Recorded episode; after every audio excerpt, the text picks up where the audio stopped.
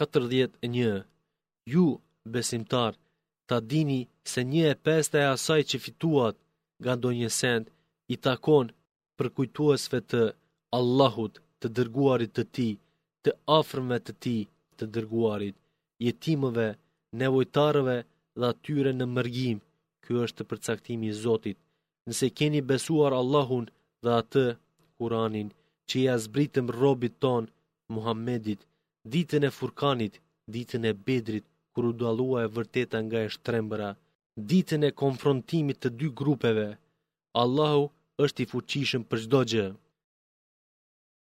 kur ju ishit në bregun e afërt të luginës e ata në bregun e largët të saj, ju ishit kah Medina e ata kah Mekja, ndërsa karavani ishte më poshtë prej jush, kah deti, dhe sikur të ishit ju ata që njëri-tjetrit i keni caktuar takimin, do ta thyenit caktimin.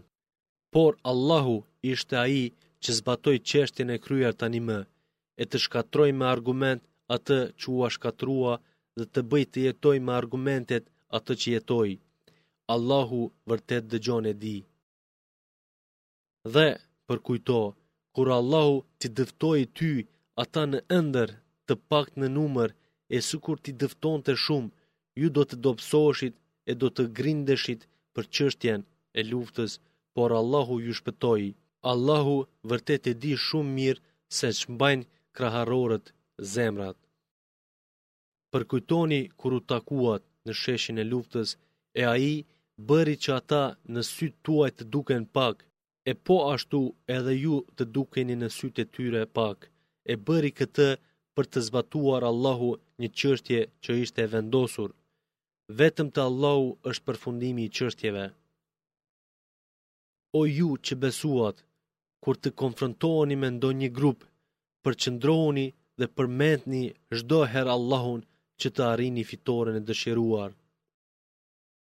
dhe respektoni Allahun e të dërguarin e tij, e mos u përçani mes vete e të dobësoheni e ta humbni fuqinë, luftarake, të jeni të durueshëm se Allahu është me të durueshmit. Mos u bëni si ata që dolën prej shtëpive të tyre sa për krenari e për t'i parë bota e që pengonin nga rruga e Allahut. Allahut nuk mund t'i shpëtojnë me atë veprim të tyre. Përkujto, Muhammed, kur shejtani u dha guxim për veprat e tyre dhe tha, S'ka kush që mund t'iu mposhtë sot ju, unë jam mbrojtës i juaj. E kur u ballafaquan të dy grupet, ai u tërhoq prapa e tha, Unë tërhiqem prej jush, unë shoh çka nuk shihni ju, unë i frikësohem Allahut, Allahu ndëshkon shumë ashpër.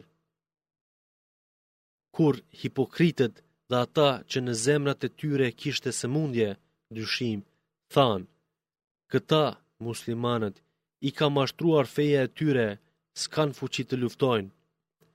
Po kush mbështetet në Allahun, s'ka dyshim se Allahu është ngadhënjyes i urtë.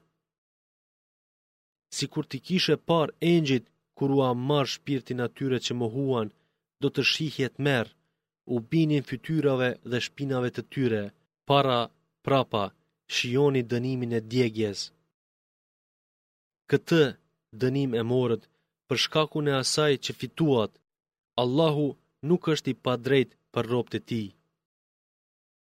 Edhe idhujtarët, siç e kishte traditë populli i Faraonit, edhe ata që ishin para tyre, i mohuan argumentet e Allahut e për shkak të mëkateve Allahu i shkatërroi. Allahu është i plotfuqishëm, ndëshkues i ashpër. Këtë masë ndëshkuese e bëri ngase Allahu nuk ishte ndryshues i një begatie të cilën ia ka dhuruar një popullit, derisa të ndryshojë ai vetë në vetvete të bëhet përbuzës i së mirës dhe ngase Allahu dëgjon çka thonë dhe di çka punojnë. Ashtu siç ishte traditë e popullit të faraonit dhe atyre që kishin qenë më parë, që i konsideronin të rreme faktet të Zotit të tyre, e ne për këto të këqija të tyre i shkatërruam e popullin e faraonit edhe faraonin e fundosëm, por të gjithë këta ishin dëmtues të vetes së tyre.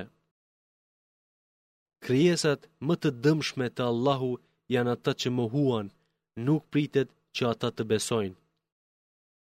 Këta janë ata prej të cilëve ti pate marrë premtimin, se nuk do të ndihmojnë idhujtarët, e të cilin ata nuk e ruajtën, por si çdo herë e thyejnë premtimin e tyre. Po nëse i ndesh i zë ata në luftë, atëherë ti ata me shkatërrimin e tyre, shpartallo ata që janë pas tyre në mënyrë që të marrin mësim. Nëse ti e heton tradhtinë e një populli ndaj marrëveshjes, atëherë edhe ti ua hidh atyre marrëveshjen në mënyrë të njëjtë, sepse Allahu nuk i do ata që tradhtojnë fshehurazi. Dhe, ata që mohuan, mos të mendojnë kurrsesi se shpëtuan, se na ikën, ata nuk mund të bëjnë të paaftë atë, Zotin, që i ndjek. E ju, përgatituni sa të keni mundësi force, mjete luftarake, e kuaj të caktuar për betejë kundër atyre që tradhtojnë, e me të, me përgatitje, ta frikësoni armikun e Allahut, armikun tuaj dhe të tjerët, të cilët ju nuk i dini se kush janë, e Allahu i di ata. Çkado që shpenzoni për rrugë të Allahut, ajo do t'ju kompenzohet dhe nuk do t'ju bëhet padrejtë. Në qoftë se ata anojnë kah paqja ano edhe ti kah ajo, e mbështetu në Allahun, ai është që dëgjon dhe di. Po nëse duan të mashtrojnë me të, me paqen, ty të mjafton Allahu, ai është që të fuqizoi ty me ndihmën e vet dhe me besimtarët. dhe ai është që bashkoi zemrat e tyre, edhe sikur ta shpenzoshe gjithë atë që është në tokë, nuk do të mund t'i bashkoje zemrat e tyre.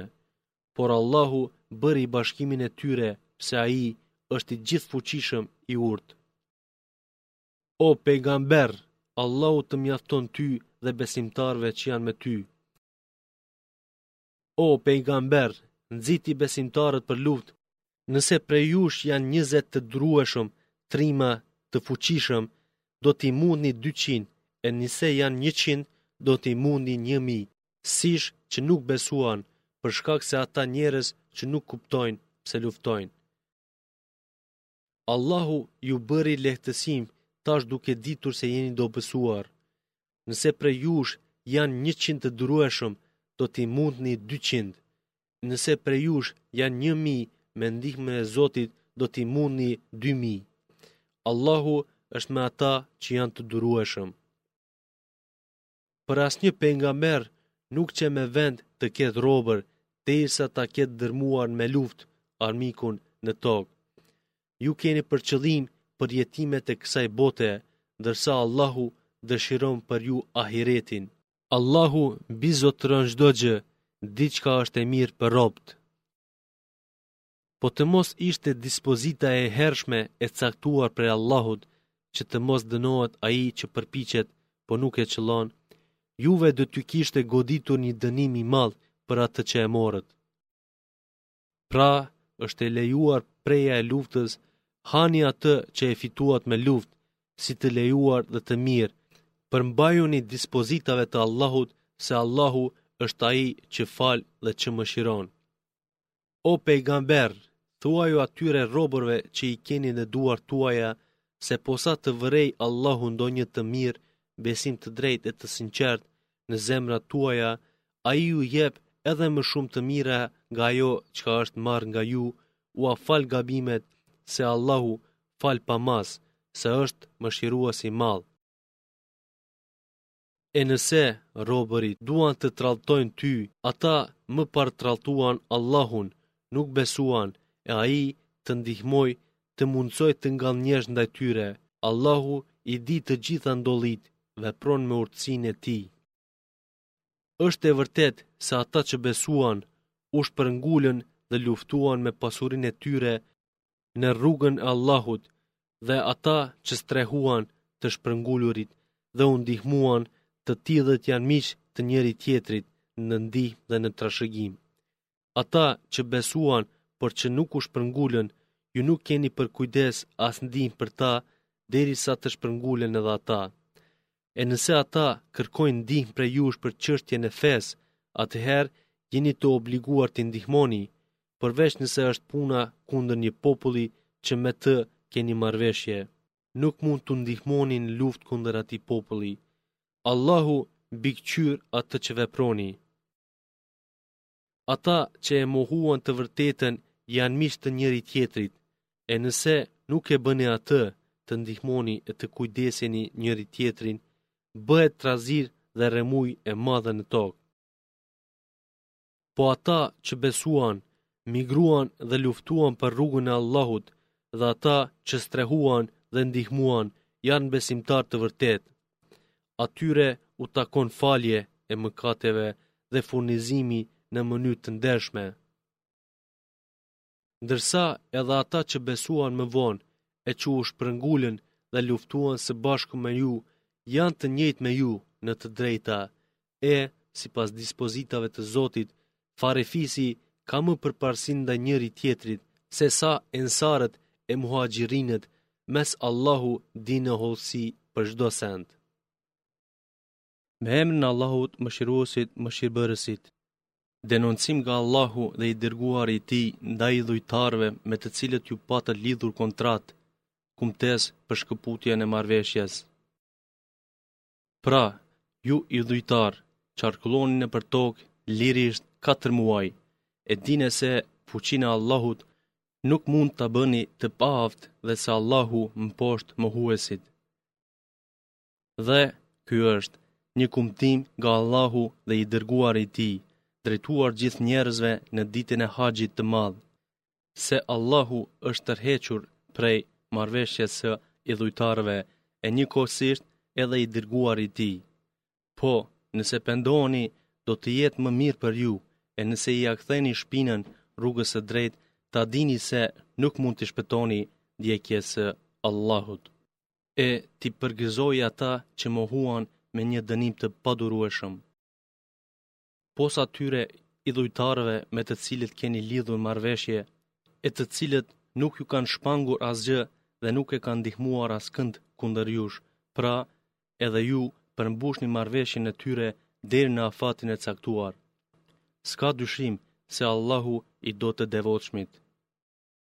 E kur të kalojnë muajt e shenjtë, luftoni idhujtarët kudo që t'i gjeni, robëroni dhe ngujoni ata, e vinju pritë në çdo shteg. Në qoftë se pendohen, e falin namazin dhe e japin zeqatin, atëherë ua lëshoni rrugën, se vërtet Allahu fal është mëshirues. E nëse ndokush prej idhujtarëve të kërkon strehim, ti strehoje në mënyrë që t'i dëgjojë fjalët e Allahut, Kur'anin, e mandej përcille dhe në vendin e tij të sigurt. Këtë ngase ata janë një popull që nuk e dinë të vërtetën e fesë islame. Si mund të kenë idhujtarët besë, marrëveshje, te Allahu dhe te i dërguari i Tij, përveç atyre me të cilët keni lidhur marrëveshje pranë xhamisë së shenjtë Qabesë, e derisa ata i përmbahen marrëveshjes, përmbahuni edhe ju. Allahu i do ata që ruajnë besën. Si mund të kenë besë ata të cilët nëse ju mundin, nuk përfillin ndaj jush as farefisni dhe as marrëveshje. Ata ju bëjnë lajka me fjalët e tyre kundërshtojnë ngase shumica e tyre janë besëthyes. Ata i shkëmbyen ajetet e Allahut për një vlerë të paktë dhe penguan nga rruga e tij. Ata keq vepruan. Ata nuk respektojnë te asnjë besimtar, as farefisninë, as marrëveshjen, si të tillë janë përdhunues. Po, nëse ata pendohen, e falin namazin dhe e japin zeqatin, atëherë i keni vëllezër në fe. Ne sqarojmë argumentet për ata njerëz që kuptojnë. E nëse ata thyejnë zotimet e tyre pas marrëveshjes, ofendojnë fenë tuaj, atëherë luftoni krerët e mohuesve. Ata vërtet nuk kanë besë, luftoni që të frenohen nga krimi e fyerja. Përse të mos e luftoni një popull që thyen zotimet e veta dhe tentuan të dëbojnë të dërguarin? Në të vërtetë, ata ua filluan të parët luftën, a u frikësoheni atyre. Më e drejtë është t'i frikësoheni Allahut nëse jeni besimtarë. Luftoni ata, Allahu i dënon dhe i mposht ata nëpërmjet jush, e juve ju ndihmon kundër tyre dhe shëron zemrat e njerëzve besimtarë. dhe ai mënjanon brengat nga zemrat e tyre. Allahu ia pranon pendimin e atij që do. Allahu i di të fshehtat me urtësi zgjidh çështjet. A mos menduat se do të mbeteni anash pa u provuar e pa u sqaruar te Allahu ata që luftuan prej jush dhe përpos Allahut, pos të dërguarit të tij dhe pos besimtarëve, nuk morën ndonjë të jashtëm mik intim. Allahu e di hollësisht atë që bëni ju. Nuk është e drejtë e idhujtarëve të kujdesen për xhaminë e Allahut, duke qenë se vetë dëshmojnë për veten e tyre se janë mohues.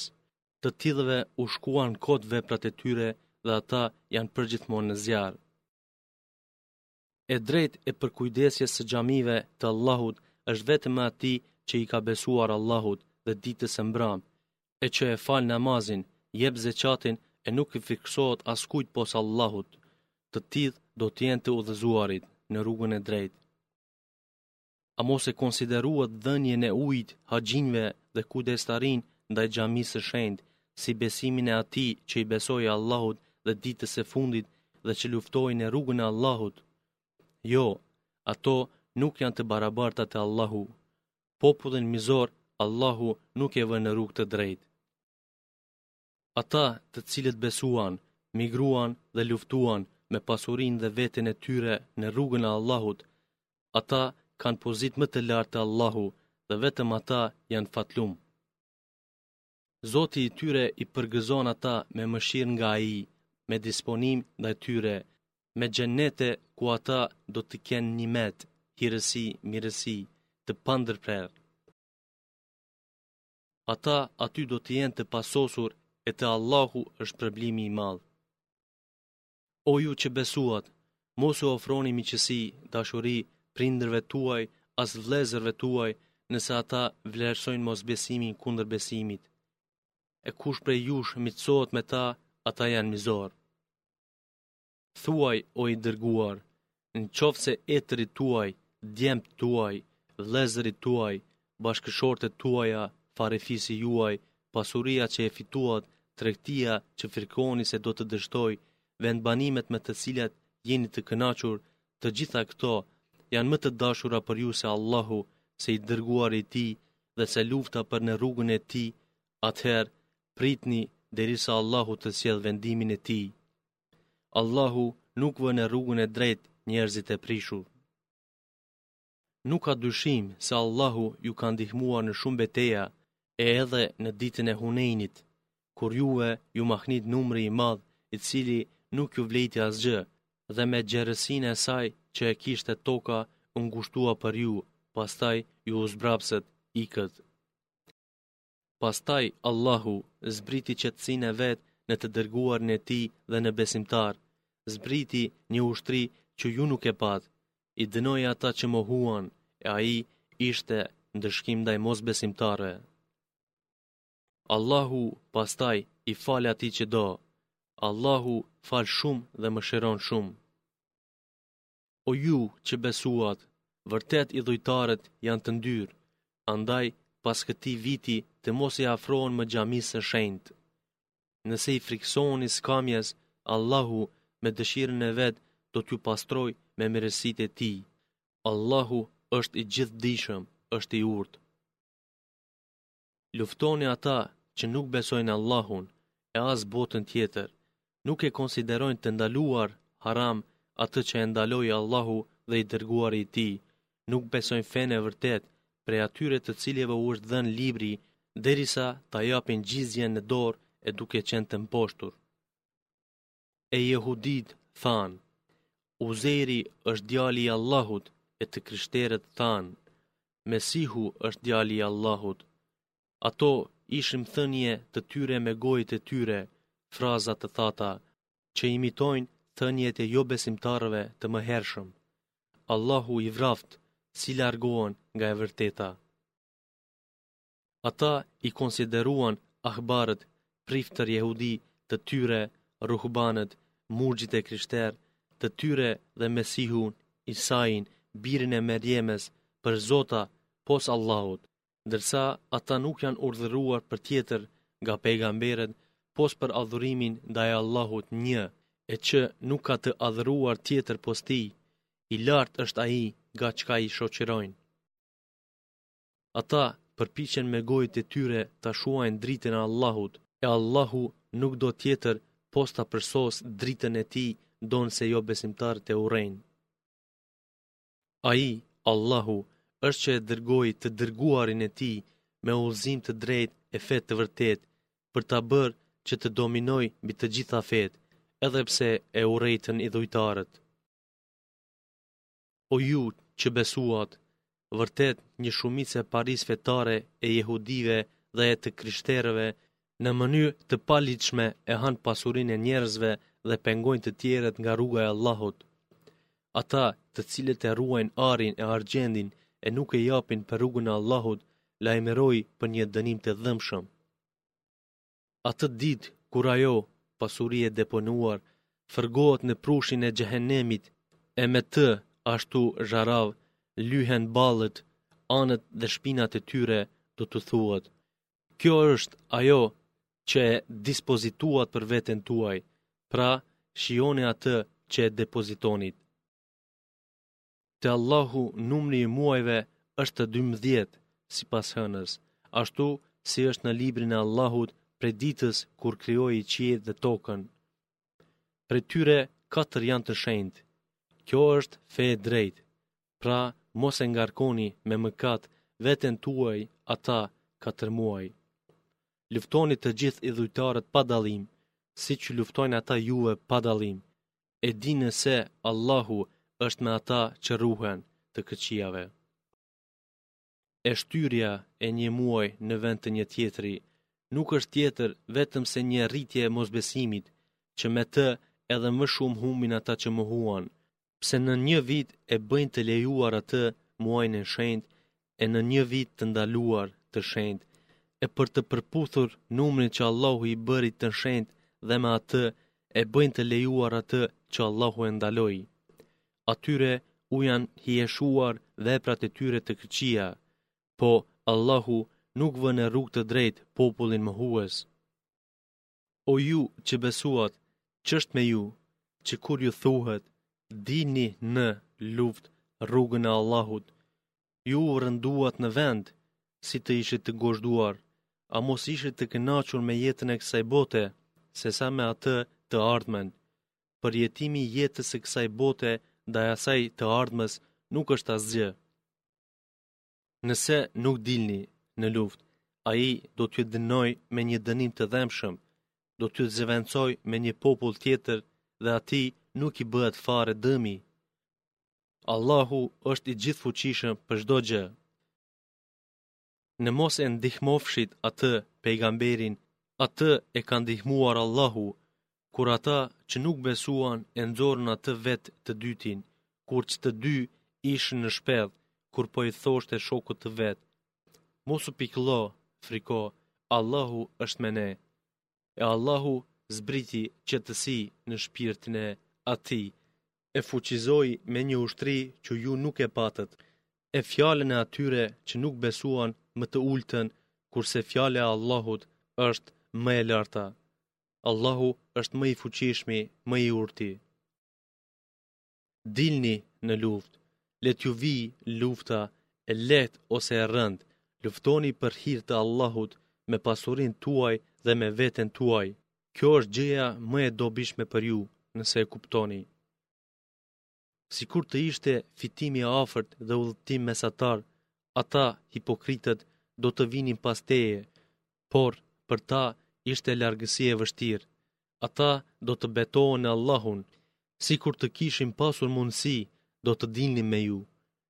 E shkatërrojnë veten e tyre, Allahu e di se ata janë rrenacakë. Allahu ta fali ty Muhamed gabimin pse atyre ju dhe leje të ngelin pa dalë para se të bëhej për ty e qartë se cilët ishin të drejtë dhe t'i dije me kohë rrenacakët. Ata që besojnë Allahun dhe botën tjetër, nuk të kërkojnë leje për të mos luftuar me pasurinë dhe veten e tyre. Allahu i di të sinqertët. Vetëm ata që nuk besojnë Allahun dhe botën tjetër dhe që zemrat e tyre janë të dyshimta, të kërkojnë leje për të mos vajtur në luftë, pra ata sillen vërdall në dyshimin e tyre. E sikur të kishin dëshiruar ata të dalin, do të bënin për të për luftë ndonjë përgatitje, por Allahu nuk e pëlqeu ngritjen e tyre, andaj i zbrapsi dhe u është thënë, rrini me të paaftit, fëmijët, gratë e pleqtë. Edhe sikur të dilnin me ju, ata nuk do t'ju shtonin tjetër pos ngatërresës dhe shumë shpejt do të përçanin mesin tuaj, duke kërkuar t'ju turbëllojnë. e ndër ju ka të tillë që i dëgjojnë ata. Allahu i di shumë mirë hipokritët. Ata edhe më parë tentuan përçarjen tuaj, t'i ngatërruan ty çështjet derisa të erdhi e vërteta dhe ngadhënjeu vendimi i Allahut, përkundër asaj që ata e urrenin. dhe prej tyre ka të tillë që thonë, më lejo mua të mos shkoj në luftë e mos më vë në sprovë. Ja, ata mu në sprovë kanë rënë më parë. Xhehenemi gjithsesi i përfshin nga të gjitha anët jobesimtarët. Nëse ty të takon ndonjë e mirë në luftë, ajo u vjen keq atyre, e nëse të godet ndonjë e pakëndshme, ata thonë, Ne edhe më parë kemi ndërmarrë për çështjen tonë dhe kthehen të gëzuar. Thuaj, neve nuk na godet asgjë tjetër përveç çka na është caktuar nga Allahu. Ai është ndihmëtar yni, prandaj vetëm Allahut le t'i mbështeten besimtarët. Thuaj, ç'pritni për ne tjetër pos njërës nga dy të mirat, o fitues, o dëshmor? Ndërsa, ne presim për ju që nga ana e Allahut ose nëpërmjet duarve tona, t'ju godasë me dënim. Pra, ju pritni, e bashkë me ju presim edhe ne. Thuaj, shpenzuat ju me dëshirë a me dhunë, nuk u pranohet kurrsesi, vetëm ju ishit popull i padëgjueshëm. Mospranimin e dhënieve të tyre nuk e pengoi tjetër gjë vetëm pse ata mohuan Allahun dhe të Dërguarin e Tij dhe namazin e falin vetëm me përtaci, e lëmoshën nuk e japin ndryshe pos duke urrejtur. Prandaj, mos të mahnit, mos e shih të mirë, pasuria e tyre e as fëmijët e tyre. Allahu do vetëm t'i dënojë me to në jetën e kësaj bote e t'ju nxjerrë shpirtrat duke qenë ashtu qafira. Ata betohen në Allahun se vërtet janë si ju, por ata nuk janë me ju, ata janë popull që frikohet. Sikur të gjenin ndonjë vend strehimi, ndonjë shpellë a ndonjë vrimë, ata do të shkonin aty me vrapim.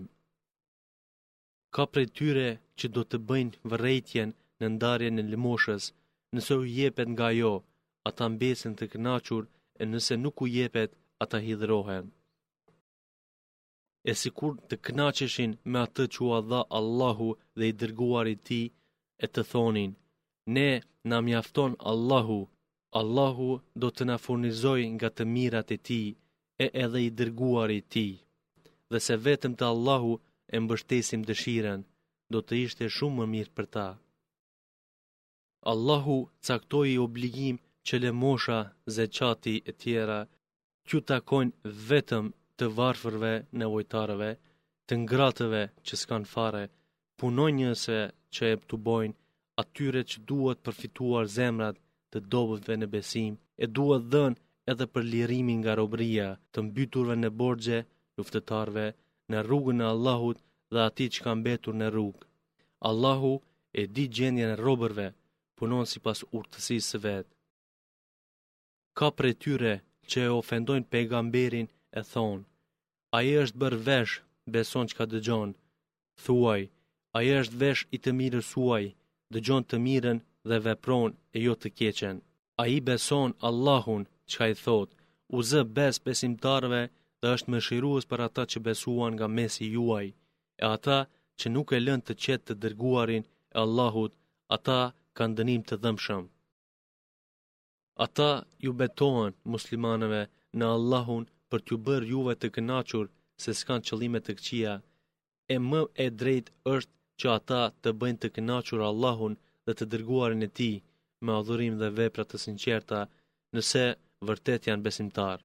A nuk e ditën ata se kush kundërshton Allahun dhe të dërguarin e Tij, atij i është caktuar zjarri i Xhehenemit, ku do të jenë përjetë, e ky është ai poshtërimi i madh. Hipokritët kanë dro se do të zbritet ndonjë kaptinë që do të nxjerrë në shesh atë që kanë në zemrat e tyre. Thuaj, ani, talluni, Allahu do ta zbulojë atë që i frikësoheni. E nëse i pyet ti ata përse tallen, do të thonë, ne vetëm jemi mahnitur e dëfruar. Thuaj, a me Allahun, librin dhe të dërguarin e tij talleni? Mos kërkoni fare ndjesë, ju pasi që shpallët se besuat, keni mohuar. Nëse një grupi nga ju i falim, grupin tjetër e dënojmë, ngase ishin kriminelë. Hipokritët dhe hipokritet janë si njëri-tjetri, urdhërojnë për të keqen e ndalojnë nga e mira dhe shtrëngojnë duart e tyre. Harruan Allahun, nuk i binden, prandaj Ai i harroi nga mëshira. Nuk ka dyshim, hipokritët janë ata të prishurit. hipokritëve dhe hipokriteve dhe jobesimtarëve Allahu u ka përcaktuar zjarrin e Xhehenemit, ku do të jenë përgjithmonë. Ai mjafton për ta dhe ata i ka mallkuar Allahu. Ata kanë dënim të pandërprerë.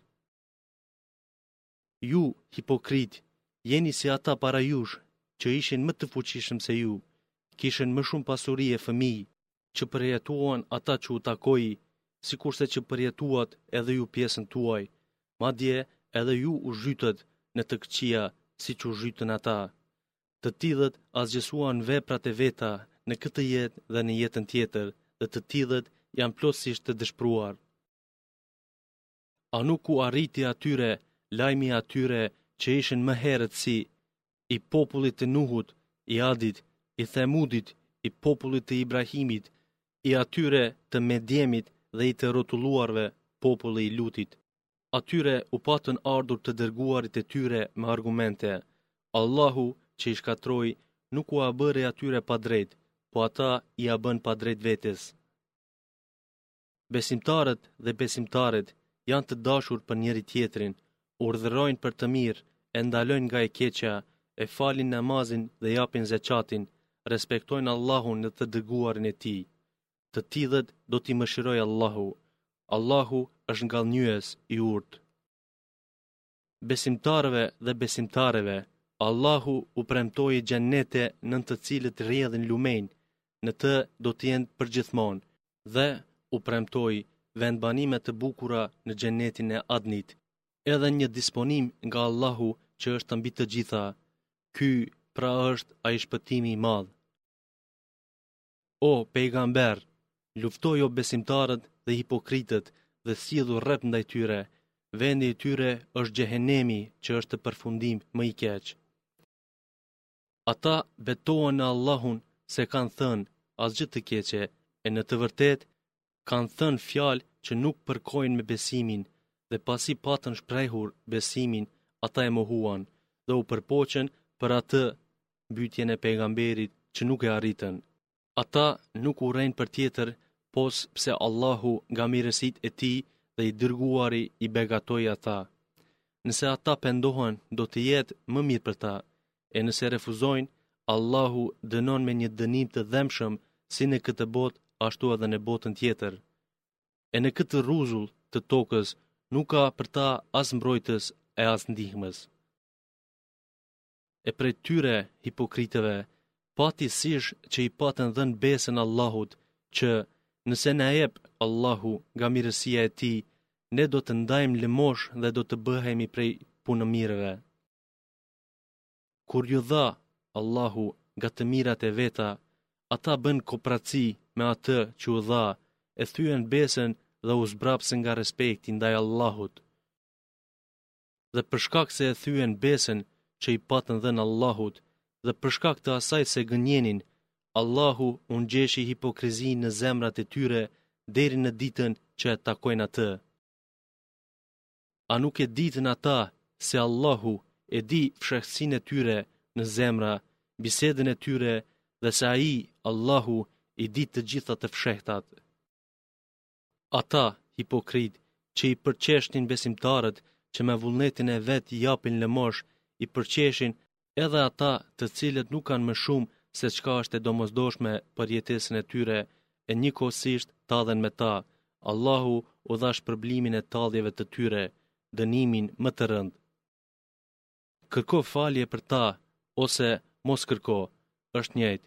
E edhe nëse kërkon falje 70 herë, Allahu nuk do t'ua falë sepse ata mohuan Allahun dhe të dërguarin e tij, e Allahu nuk vë në rrugë të drejtë të shpëtimit ata që nuk respektojnë.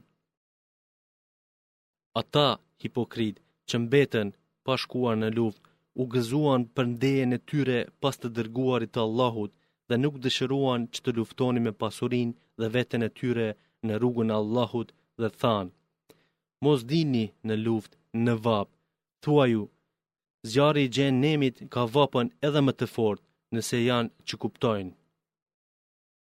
Le të qeshin pak në dynja e le të qajnë shumë në botën tjetër. Ai është shpërblim i asaj që fituan. Nëse Allahu të kthen ty prej Tebukut te ndonjë grup i tyre hipokritëve e ata të kërkojnë leje për të dalë me ty në ndonjë luftë, thuaju: Ju nuk do të dilni kurrë me mua dhe kurrë nuk do të luftoni ndonjë armik së bashku me mua. Ju ishit të kënaqur herën e parë që nuk luftuat, pra rrini me ata që mbetën. dhe asnjërit prej tyre kur të vdesin, mos ia fal namazin e xhenazës kurrë, e as mos qëndro pranë varrit të tij për lutje e vizitë, pse ata mohuan Allahun dhe të Dërguarin e Tij dhe vdiqën kryeneçë. po ty të mos duket e mirë pasuria e tyre dhe fëmijët e tyre. Allahu deshi t'i mundojë me të në këtë botë dhe t'u dalë shpirti duke qenë mohues. E kur zbritet një kaptinë që thotë, të besoni Allahun dhe luftoni së bashku me të dërguarin e tij, ata të pasurit kërkuan leje prej teje dhe thanë, na le të mbesim me ata që rrinë. u pajtuan të mbesin me ata që nuk vajten në luftë. Po zemrat e tyre janë mbyllur, andaj ata nuk kuptojnë. Por, i dërguari, e së bashku me të edhe ata që besuan, luftuan me pasurinë dhe veten e tyre dhe atyre u takuan të gjitha të mirat, ata janë të shpëtuarit. Allahu u ka përgatitur atyre xhenete që në të rrjedhin lumenj, ku do të qëndrojnë përgjithmonë. Ai është suksesi i madh. Disa nga arabët beduinë që kërkuan falje, erdhën për t'iu dhënë leje të mos shkonin në luftë. E ata të tjerët që kishin gënjyer me besim Allahun dhe të dërguarin e tij ishin ndal pa leje. Ata që prej tyre nuk besuan, do t'i godasë dënim i ashpër. Nuk është ndonjë mëkat për të dobëtit, as për të sëmurët, e as për ata që nuk kanë me çka të përgatiten, kur janë të sinqertë ndaj Allahut dhe të dërguarit të tij. Pra, për të mirët nuk ka rrugë qortimi. Allahu fal shumë, është mëshirues. nuk ka qortim dhe as për atë që kur erdhën te ti për t'i bartur me kafshë, u the, nuk kam me çka t'ju bart. Ata u kthyen e prej pikëllimit se nuk kishin me çka të përgatiteshin nga sytë e tyre rridhnin lot. E keqja është për ata që duke qenë pasanikë, kërkuan leje dhe u pajtuan të mbeteshin me ata që nuk vajtën. Po, Allahu ka vulosur zemrat e tyre, ata nuk do të gjejnë rrugë.